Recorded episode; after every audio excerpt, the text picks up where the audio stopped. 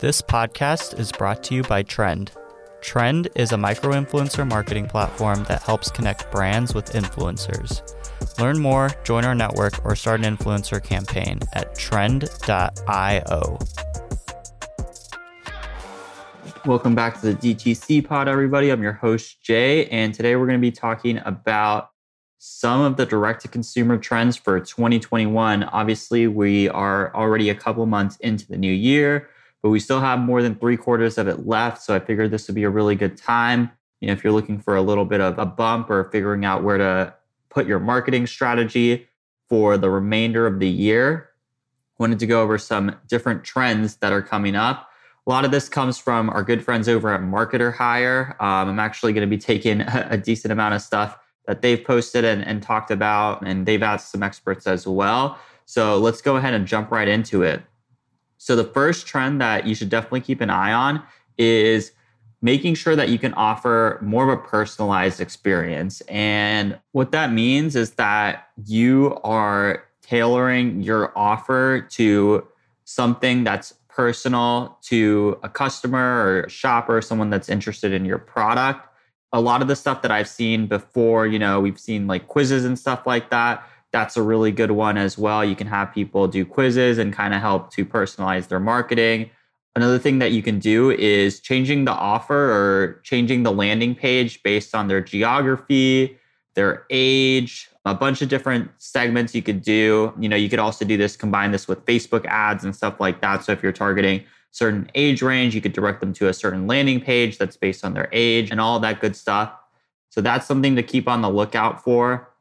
Another thing that we're probably going to see changing a lot is brand aesthetic. You might have seen a post earlier last year about blanding and all the brands in direct to consumer kind of looking the same. And so I think we're going to start to see brands start to change their branding a lot. A good example is, you know, Black Wolf Nation has something that's kind of against the traditional look of direct to consumer. You know, they've got that black and white brand palette. So we're going to see a little bit of that changing. That doesn't mean that you necessarily need to do a rebrand today, but just something that you might start to see a little bit of changes in the market this upcoming year.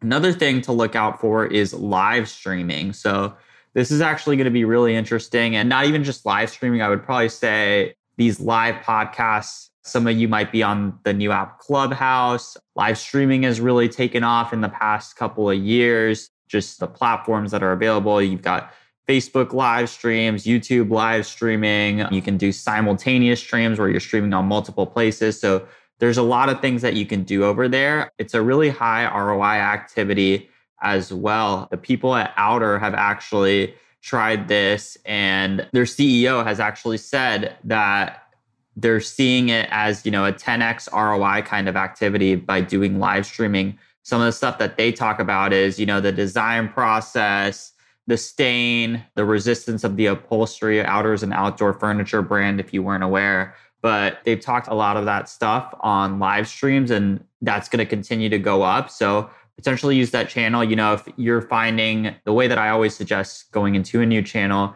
is go ahead and test it out against something that you're doing existing. So, you know, if you have limited bandwidth, you know, test it out, try it once, maybe try it a couple times. And if you're starting to get more ROI from that activity, you can slowly lean off the other channel that's not producing as much ROI and move to a channel that is producing even more. Another trend that we're going to start to see a little bit more as well is that, you know, reskinning isn't going to be enough.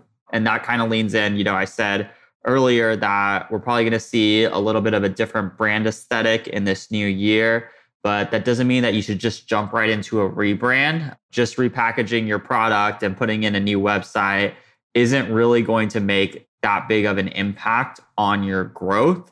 So, the biggest thing that you can do is really just understand how you can create demand, the messaging that you can do, the positioning, the story that you can tell.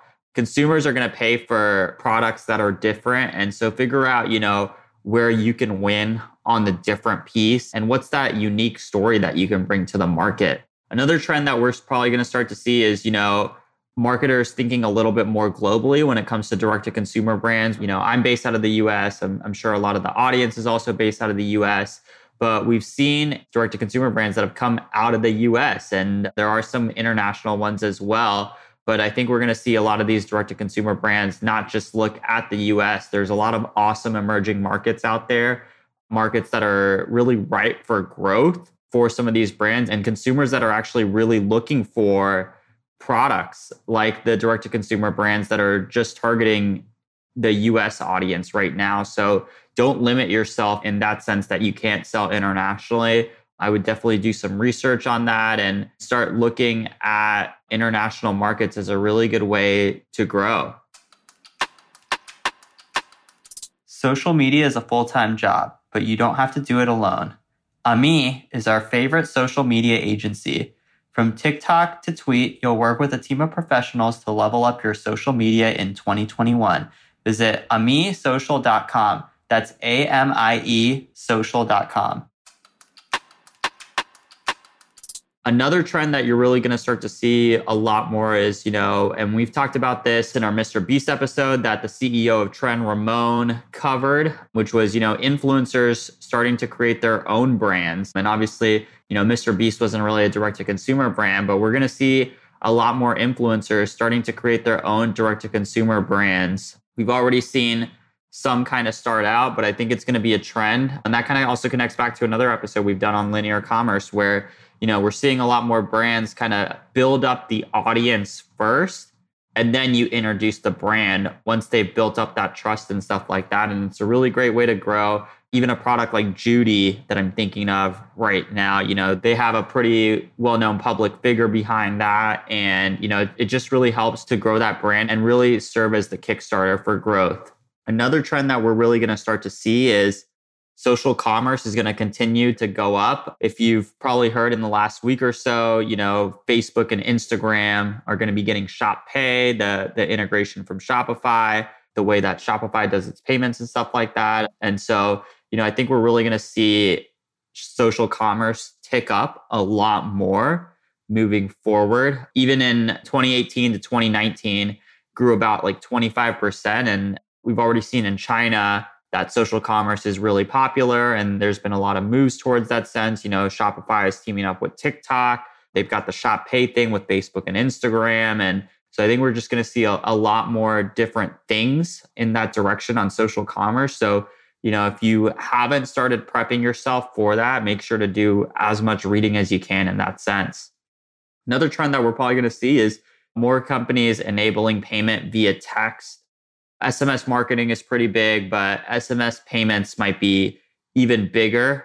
You know, if you have that person's information on file, you might be able to text and do some text communication and potentially offer new things for your customers, people that are interested in your product, and basically like give them different add-ons and, and stuff that they can try or new products that they might potentially be interested in and hitting them with you know the right message at the right time and so that's that's another trend that we're going to be looking out for. So those are some of the major direct to consumer trends that I'm also going to be on the lookout for. I know there's a lot of stuff going on. It's a brand new year. We are in a place, especially in e-commerce, which we probably didn't think we'd be for another few years. You know, e-commerce has really been accelerated because of the pandemic. And so a lot of these trends are probably coming a little bit faster than we expected as well. So it's really good to keep an eye out for that. If you've got anything else interesting in terms of direct to consumer trends, feel free to always hit us up. We're active. Join the newsletter that's on the Trend website. That's a really good way to interact with us. We also have this really great direct to consumer Discord community that we've started. So if you haven't signed up for that yet, email the guy at Trend, Jamie at trend.io, J A M I-E at trend.io for your exclusive invite. Join our network over there. We're going to be talking about a lot of direct to consumer stuff. If you enjoyed this episode, feel free to drop us a quick rating and subscribe to the podcast, and we'll see you next time.